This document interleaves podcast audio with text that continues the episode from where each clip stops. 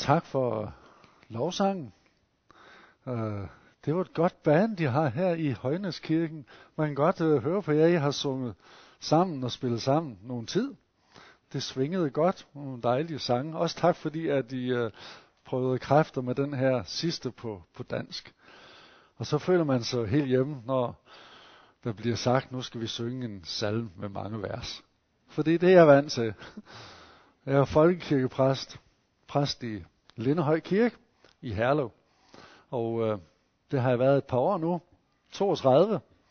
Og øh, trives stadig med det, og glæder mig over alle de muligheder, vi har for at fortælle om Jesus. Og øh, så er I jo ikke så gavmild herude, som jeg har været. Øh, Jesper han øh, skrev jo til mig, at øh, sådan 20 minutter, øh, det er sådan cirka den taletid, man har. Nu vil se, om jeg kan holde mig til det. Øh, jeg er jo bare gæst og prædikant. Men øh, tak fordi I har inviteret endnu en gang, og tak for det fællesskab, vi kan have imellem Linderhøj Kirke og Højneskirken. Øh, lige om lidt, altså temaet det er jo, hvem lytter vi til? Hvad bygger vi på? Og øh, om lidt så skal vi øh, lytte til Jesu afslutning af bjergprædikenen, hvor han øh, endnu en gang giver os en tydelig fornemmelse af, at hans ord er alvor. Noget er på spil. Men inden vi øh, lytter til Jesu ord, så kan vi jo tænke på øh, situationer, øh, hvor virkelig der er noget på spil. Måske fra sportens verden, som dengang i 1992, hvor Kim Kristofte skulle sparke den måske, eller det måske vigtigste straffespark i dansk fodboldhistorie. Scorede han, så kom Danmark til at spille EM-finale. Og I kan se på billedet, hvordan det gik. Og øh, jeg har set det rigtig mange gange, og jeg tænker hver gang, åh, hvordan har du det, når du skal, når alt er lagt i din hånd, og du skal sparke det her. Man kan se, i hvert fald på reaktionen bagefter, at selvom han var meget cool, da han sparkede, så virker han kolossalt lettet. Hvis jeg sådan skal tænke på lidt fra min personlige livshistorie, så tænker jeg på første gang, jeg besøgte mine kommende svigerforældre. Der er også noget på spil. Synes de om mig? Øh, kunne jeg snakke med dem? Og dengang var jeg ikke engang klar over, hvor stor betydning svigerforældre har for ægteskabet. Og hvis jeg havde vidst det, så ville jeg have været endnu mere nervøs. Nu skal vi øh, høre den afgørende afslutning på Jesu bjergprædiken. Så læg venligst mobil, træthed og sløvhed til side. Fordi der er meget, der står på spil. Både inden for rammen af det her liv, og også når det gælder det evige liv, livet efter døden. Så jeg læser Matthæus 7, 21-27. Jesus siger, ikke en hver, som siger, Herre, Herre til mig, skal komme ind i himmeriget, men kun den, der gør min himmelske fars vilje. Mange vil den dag sige til mig, Herre, Herre, har vi ikke profeteret i dit navn, og har vi ikke uddrevet dæmoner i dit navn, og har vi ikke gjort mange mægtige gerninger i dit navn? Og der vil jeg sige dem, som det er. Jeg har aldrig kendt jer, bort fra mig, I som begår lovbrud. Derfor, en hver som hører disse ord og handler efter dem, skal ligne en klog mand, der har bygget sit hus på klippen. Og skybruddet kom, og floderne steg, og stormene suste og ramte det hus, men det faldt ikke, for dets grund var lagt på klippen. Men hver, som hører disse ord, ikke handler efter dem, skal ligne en tåbe, der har bygget sit hus på sand. Og skybruddet kom, og floderne steg, og stormene suste og slog imod det hus, og det faldt, og dets fald var stort. Lad os bede sammen. Jesus, vi beder om, at din autoritet og myndighed må overvælde os og overmand os. Vi beder om, at vi må høre, og at du hjælper os til at handle. Amen.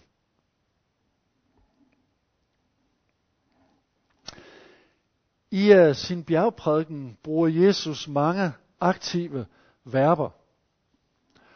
Forlig dig med din bror. Hvis din højre hånd bringer dig til fald, så hug den af. Gå to mil med ham. Derfor skal I bede således. Søg først Guds rige. Tag først bjælken ud af dit eget øje, plus mange andre sætninger.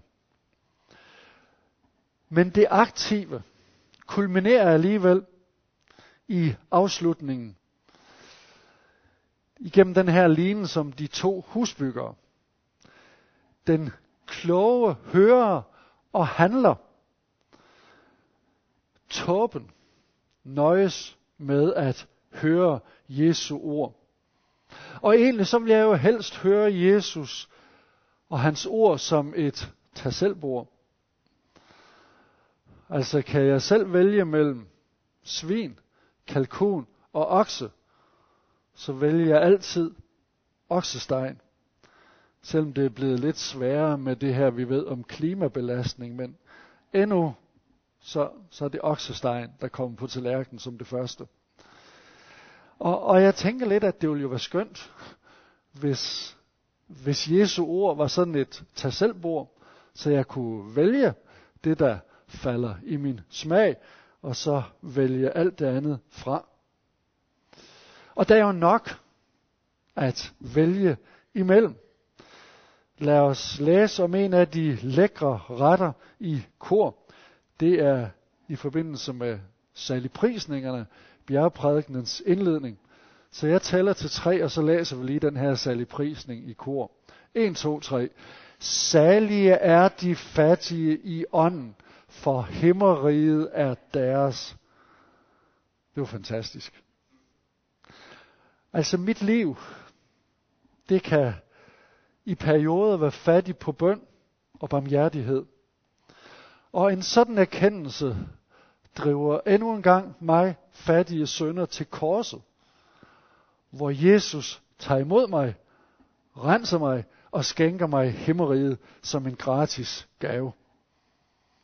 Jeg er simpelthen så glad for den særlige prisning. Den trøster igen og igen. Når jeg besøger min skriftefar og åndelige vejleder, så giver han mig altid et ord fra Bibelen, før jeg bekender mine sønder for ham og Gud. Og sidst jeg var hos ham, gav han mig denne bøn fra fadervor, som jo også er en del af bjergprædikenen. Forlad os vor skyld. Og så sagde han til mig, når Jesus lægger den bøn i vores mund, så må det betyde, at Gud længes efter at forlade os synd og skyld. Hvor er der meget godt på det bord, Jesus dækker for os i bjergprædikenen. Men et tag selv bord bliver det aldrig. Den mulighed giver Jesus os ikke. Og det slår han endnu en gang fast i sin afslutning. Jesus siger, ikke enhver, som siger herre, herre til mig, skal komme ind i himmeriget, men kun den, der gør min himmelske faders vilje. Og Guds vilje, det er jo alt det, Jesus siger, og ikke kun det, jeg finder lækkert og velsmagende. Der er ellers intet galt med bekendelsen. Det er Helligånden, der får dig til at bekende Jesus som Herre. Det skriver Paulus i 1. Korintherbrev kapitel 12 og vers 3. Det gik meget godt før med at læse i kor, så skal vi ikke læse den her bekendelse i kor. Ingen kan sige, Jesus er Herre, undtagen ved Helligånden. Og der er heller ikke tale om en overfladisk bekendelse. De siger ikke bare sådan lidt henkastet, Herre Gud, men de siger, Herre, Herre. Det er fordi, de mener det. Det er ikke bare sådan overflade. Herre, Herre, det er en stærk bekendelse. Og det bliver jo også understreget af, at de aktivt har gjort brug af Jesu navn. Har vi ikke profeteret i dit navn? En del af den profetiske gave, det er at få et ord fra Gud ind i en konkret situation. I december, der havde jeg en samtale med en om nogle tanker, han havde gjort sig. Og da jeg bad for samtalen, så kom det pludselig til mig, at jeg skulle opfordre ham til at søge en bestemt stilling. Selvom jeg ikke engang vidste, om stillingen var opslået. Så det sagde jeg til ham, da han kom og besøgte mig. Og han svarede, at han aften før havde været til samtale om præcis den stilling, som han faktisk også fik. Det var altså en meget mærkelig oplevelse. Men, men det var jo en, en opmundring til at lytte. Fordi Gud taler også på den måde ind i vores liv. Og jeg ved ikke, om en sådan oplevelse kommer ind under profeti i Jesu navn. Måske. Men det at erfare Guds konkrete visken, må jo aldrig blive fundament for frelsen. Jesus taler videre om, at dem, der siger, Herre, Herre, de har gjort mange mægtige gerninger i hans navn. Altså Jesus taler virkelig om nogen, der udretter store ting i Guds rige. De er blevet brugt af Jesus. Alligevel kommer de ikke ind i himmeriget, for de har behandlet Jesu ord som et tag Ellers så vil Jesus ikke sige til dem, bort fra mig, I som begår lovbrud. Jeg synes, det er skræmmende.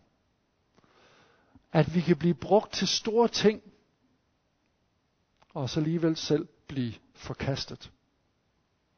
Bort fra mig, I som begår lovbrud.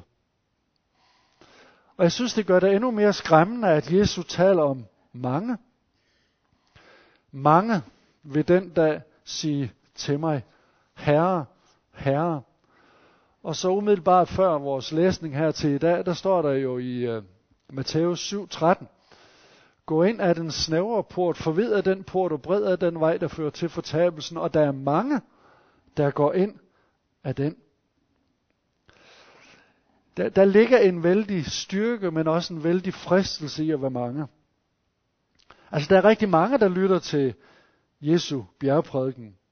Det begynder ellers med, at kun disciplene kommer til Jesus. Matthæus 5.1.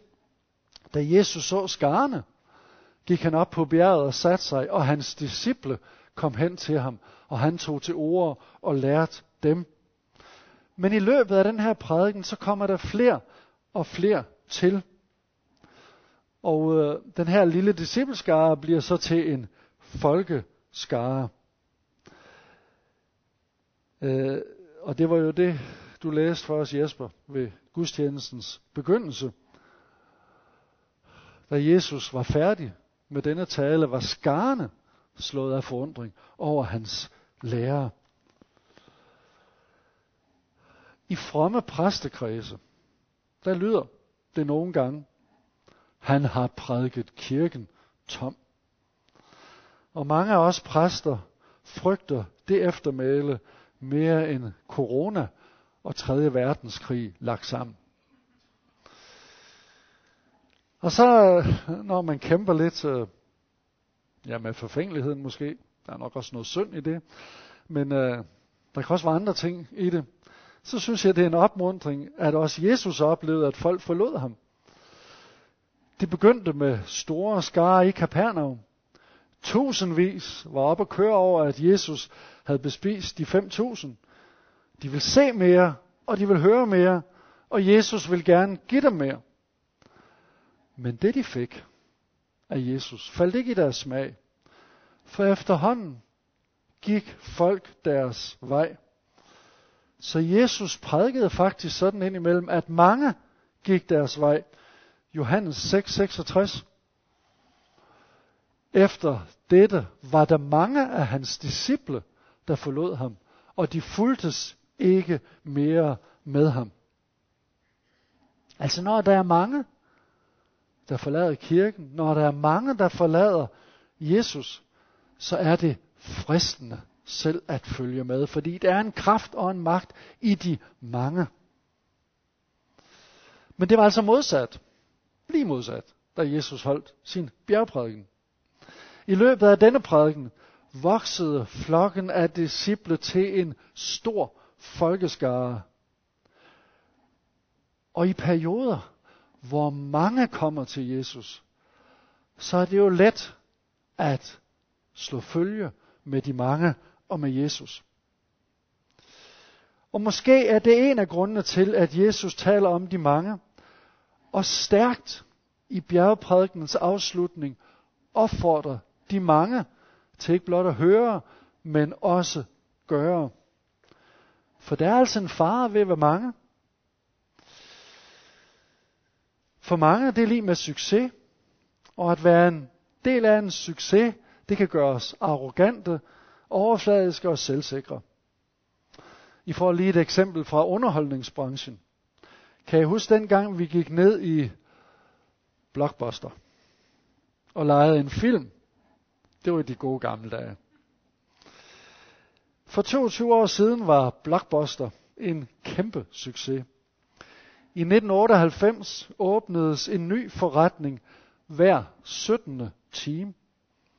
Og i 2004 var der mere end 9000 butikker. Og øh, jeg har læst på nettet, og hvis det ellers er troværdigt, så skal det jo nok passe. I dag er der en Blockbuster butik tilbage et sted i USA. År 2000 forsøgte Reed Hastings at lave en aftale med Blockbuster. Reed Hastings er en af de to grundlæggere af Netflix. Men Blockbusters ledelse grinede Hastings ud af lokalet. Der er sikkert mange forklaringer på Blockbusters fald, men jeg er overbevist om, at en af dem er succes. For når jeg er en del af en succes, så er der jo ingen grund til at være på vagt. Så er der ingen grund til at ændre noget som helst i ens liv. Og Jesus var en blockbuster succes. Mange flokkedes om ham, og skarne var slået af forundring over hans lærer. Det kunne Jesus jo godt mærke. Og han talte til dem, så lyttede de. De sugede et hvert ord ud af ham. Det kørte, det gik godt. Men, men, men. Måske hørte de med en fornemmelse af, at alene det at høre Jesu ord, det er nok. Det er en kvalitet i sig selv. Måske minder folkeskarerne om os danskers forhold til juleaften. Alene det at være i kirke juleaften, det kan gå hen og blive til en garanti for evigt liv. Det lyder da også fromt, hvis vi siger til Gud og hinanden, det bliver ikke rigtig jul, hvis jeg ikke har været i kirke og sunget, et barn er født i Bethlehem. Jeg hører jo de her ting igen og igen i mit arbejde som præst, men på den anden side, så tror jeg, det er for let. For, for jer, der er her i dag, øh, jeg tror mange af jer, I, øh, I kommer mere end juleaften. I kommer de fleste søndage og hører Jesu ord. Og Jesus giver jo thumbs up til dem, der kommer og hører hans ord. Altså, her sidder Maria og lytter til Jesus.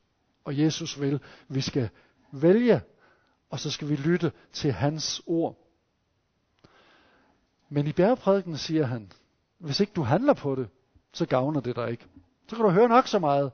Så kan du læse Bibelen igennem nok så mange gange. Det hjælper ikke, hvis ikke du handler. Altså, det var ikke nok at vide. Vi skal bede for vores fjender. Vi skal også gøre det. Det er ikke nok at synge. Søg først Guds rige. Den sang vi i min ungdom, og det er en dejlig sang, og en dejlig melodi og en god tekst, fordi den er taget direkte fra Bibelen. Men det hjælper ikke noget, du kan den, hvis ikke du gør den. Det er godt at kende Jesu ord, bed, så skal det gives jer. Men vores viden hjælper os ikke, hvis ikke vi praktiserer bøn. At være en af mange tilhører, det kan paradoxalt nok være en fristelse til at høre uden at handle. Og hører vi uden at handle, så har vi faktisk slet ikke hørt, hvad Jesus siger. Den anden fristelse handler om det overfladiske. Jeg ved godt, det ikke er så positivt i dag på sin vis. Øh, men Jesus går jo også til stålet der i slutningen, og det må vi også have lov til at gøre. Altså Jesus fortæller om de her to mænd, som øh, hver bygger et hus. Og det her med at bygge hus, det er jo sådan en metafor for vores liv. Og vi lever jo forskelligt. Men uanset hvordan vi bruger vores tid og penge, ja, så bygger vi. Så lever vi. Så sætter vi spor. Vi bygger også et kirkehus. Nogle af os forsøger at bygge kirke i Herlev. Og I bygger kirke og menighed her i Rødovre. Og Paulus minder om, at vi kan bygge med mange forskellige materialer. Med guld, sølv, ædelsten, træ, hø og halm. Men alle, så bygger vi. Både jer, der deler, eller leder lovsang, leder gudstjeneste, og om lidt skal dele nadveren ud til os. Øh, og dem, der kommer sporadisk, når man lige kommer op om morgenen, øh, altså uanset hvem vi er, og hvordan vi lever, så lever vi, så bygger vi. Altså at være i live, det er lige med at bygge et hus. Vi bygger også på vores arbejdsplads. Kan min kolleger mærke, at, at jeg følger Jesus? Er jeg sådan en, der nedbryder min kollega, eller er jeg en, der opbygger dem? Vi bygger hele tiden og mange steder. Og Jesus ønsker, at vi i alle situationer skal lytte til ham og bygge på hans ord. Og så vil jeg dele tre tanker med jer, som hjælper os med at bygge på Jesus. Første tanke er en advarsel mod det overfladiske. Og så er det en opmundring til at grave i dybden. Og den her opmundring til at grave i dybden bliver tydelig i Lukas 6, hvor Jesus giver følgende karakteristik af den mand, der handler efter hans ord. Han ligner et menneske, der byggede et hus, gravede dybt ned og lagde soklen på klippen. Jeg vil sådan ønske, at Højneskirken er en kirke, der bliver ved med at være kendt for at være en kirke og en menighed, der graver dybt i Guds ord. Og jeg vil sådan ønske, at det også bliver Linderhøj Kirkes kendemærke. At vi er en menighed, hvor vi ønsker at grave dybt ned i evangeliet og bygge menighed, som er rådfæstet og grundfæstet i Kristi ord og gerning. Fordi det der holder på den lange bane. Anden tanke handler om fremtiden. Når fremtidens vejrudsigt står på skybrud, store vandmængder og kraftige storme, så handler det jo om at bygge solidt i dag, så det kan stå imod det, vi bygger. Umiddelbart efter årsskiftet, så hørte jeg om en stor undersøgelse, som kom til at betyde en ændring for mig. Undersøgelsen viste, at løbere lever bedre og længere end ikke løbere. Og den sad. Og I forstår, hvorfor, når jeg deler lidt statistik med jer. I 2015 løb jeg 88 ture, og de var alle på mellem 10 og 12 kilometer. I 2017 blev det til 44 ture, De fleste på 10 kilometer. En halvering på to år. I 2019 satte jeg turene ned til 5 kilometer. Så man bliver jo ældre, og jeg kunne mærke, at når jeg har løbet 10 km om morgenen, så var det ikke altid overskud til, øh, til dagens gøremål. Undervise konfirmander og snakke med, med, med, med folk. Men så besluttede jeg til gengæld, så ville jeg løbe nogle flere af dem. Hvordan gik det så? Jeg landede på 33 ture i 2019. Og så 2020, der vågnede jeg så op til den her undersøgelse. Jeg tror, det var i Radio 4 eller sådan noget, de bragte den. Det kan jeg nu ikke huske. Det er også lige meget. Men så tænkte jeg, da jeg hørte det, 2020 skal være et vendepunkt. Og det sagde jeg også til menigheden. At nu vil jeg begynde at løbe noget mere. Så blev det mere forpligtende, når jeg ligesom havde sagt det. Jeg er åbenbart så svag i mig selv, at, at jeg har brug for nogen, der vil, der vil støtte. Og øh, det blev et vendepunkt. For til dags dato har jeg løbet 77 ture i 2020. Godt nok er hver tur kun på 1,4 eller 5,2 kilometer. Det kan godt være, at jeg synes, jeg har talt lidt længere om mit løb. Det har jeg også. Måske alt for længe. Men, uh, men det er fordi, at jeg gerne vil, at, at I skal fatte den her pointe. Hvad er pointen der så? Jamen, hvad var det, der satte mig i gang? Det var jo en undersøgelse om fremtiden. Hvordan vil de gå på lang sigt, hvis det med at løbe slet ikke var en del af mit liv, som det har været i mange år? Det er ikke fordi, jeg tror, jeg selv kan bestemme, hvordan mit liv skal forme sig, og hvor gammel jeg bliver og alt det her. Altså, Gud har lagt over til os at forsøge at leve sig ansvarligt, som vi nu kan. Og netop den her tid med covid-19 får os alle til at sige med Jakob, hvis Herren vil, så skal vi leve og kan gøre det eller det. Men vi har alligevel et ansvar. Den måde vi hører Guds ord, den måde vi forvandler, hvor, eller forvalter vores krop og vores liv. Men det her med at løbe, og det her med fysisk sundhed, det er jo ikke det vigtigste. Når det gælder det langt, langt vigtigere åndelige liv, så vil Jesus have os til at tænke på fremtidens skybrud, vandmasser og storme. Fremtidens stormer, de kommer. Vil Jesus have os til at tænke ind i prioriteringerne i dag. Storme, de kommer. Det gør de også for os, der tror på Jesus. Både klippemanden og sandmanden rammes af storme.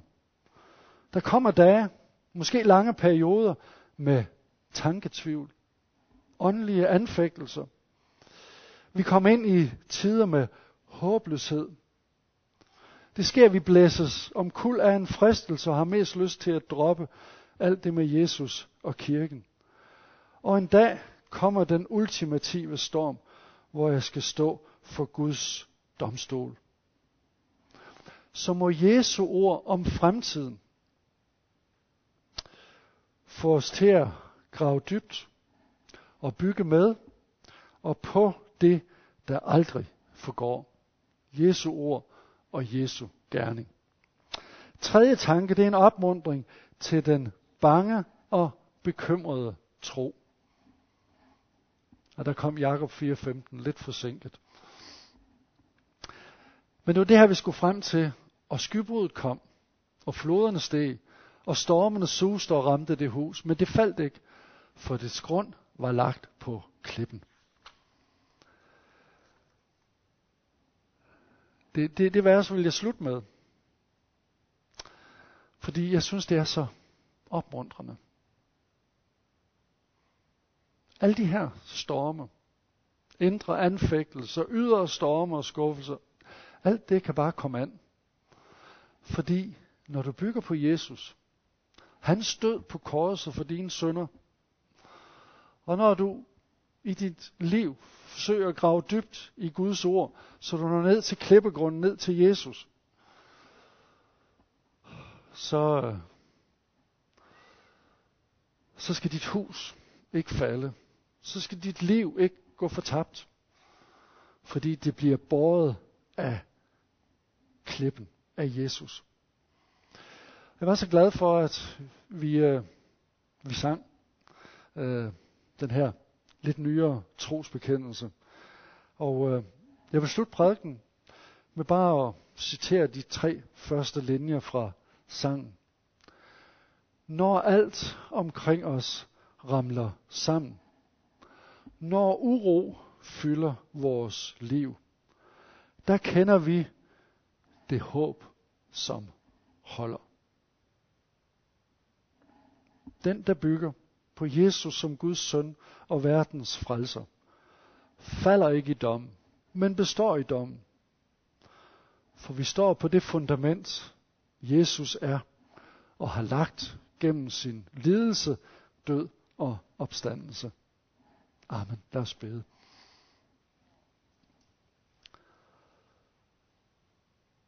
Herre Jesus Kristus, jeg beder om tilgivelse, når jeg vælger og vrage. Jeg beder om tilgivelse, når jeg følger de mange, der trækker på skuldrene af dine ord og forkaster det, vi ikke bryder os om. Det, der ikke rigtig stemmer med verdens dagsorden.